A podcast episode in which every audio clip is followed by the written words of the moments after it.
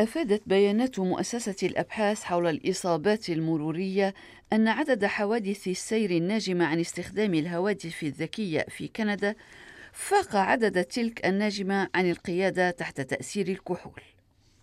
وفي مقاطعة أونتاريو وحدها أفادت الشرطة أن القيادة بانتباه مشتت تسبب ب 44 حالة وفاة هذه السنة مقابل 34 حالة وفاة نجمت عن القيادة تحت تأثير الكحول.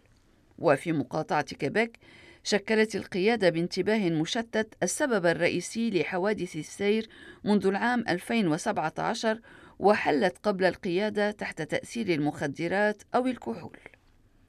والأمر مختلف بعض الشيء في مقاطعتي مانيتوبا وساسكاتشوان حيث ما زالت القيادة تحت تأثير الكحول السبب الأول في وقوع ضحايا خلال حوادث السير في حين تتسبب القيادة بانتباه مشتت بوقوع جرحى. وتحدث إد جوسترا أحد عناصر شرطة أونتاريو المحلية إلى سي بي سي هيئة الإذاعة الكندية عن عملية مطاردة للسائقين الذين يستخدمون الهواتف الذكية. وأشار إلى أن المطاردة تتم أحيانا بسيارة لا تحمل شعار الشرطة وغالبا ما يتم توقيف عدد منهم في غضون دقائق قليلة من بدء العملية. وقد حررت شرطة أونتاريو العام الماضي ما يزيد على 13500 محضر ضبط بحق سائقين مخالفين كما قال. وتبع يقول Fines are increased, they're adding more penalties, suspensions, and people are still on their phones. نزيد الغرامات ونزيد العقوبات ونقوم بتعليق رخص القيادة. وما زال الناس يستخدمون هواتفهم الذكية أثناء القيادة. قال إد جوسترا عنصر شرطة أونتاريو المحلية. ويدرك الجميع أنه ليس من الجيد استخدام الهاتف الذكي أثناء القيادة ورغم ذلك يبدو أن هنالك استخداما متزايدا له وتترقب الشرطة أثناء عمليتها السائقين الذين يقودون دون أن يرفعوا رأسهم وينظروا إلى الأمام وتأخذ صورة لهم لاستخدامها كحجة في المحكمة في وقت لاحق. وفرضت المقاطعات الكندية غرامات مرتفعة على هذا النوع من المخالفات وتتراوح قيمة الغرامة من 300 إلى 600 دولار أحيانا وفي أونتاريو ارتفعت قيمة الغرامة من 490 إلى 1000 دولار عن المخالفة الأولى إضافة إلى سحب ثلاث نقاط من رخصة القيادة وتعليقها لمدة ثلاثة أيام. كما أن كلفة استعادة الرخصة بعد تعليقها تصل إلى 280 دولارا فضلا عن أن كلفة التأمين ترتفع هي الأخرى.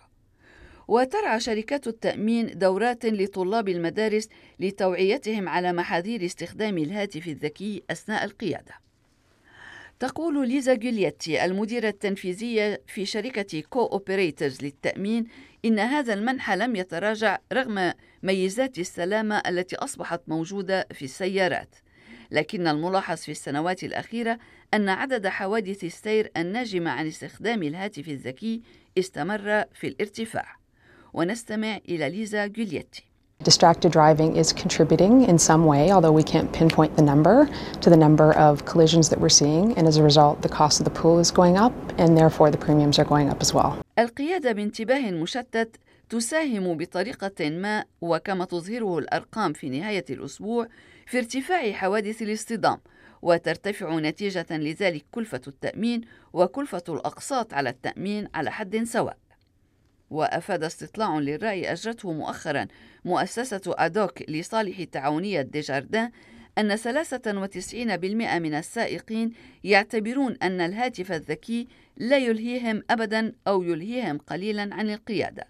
وأكد 48% من المستطلعين بالمقابل أنهم رأوا سائقين مشتتي الانتباه لهذا السبب.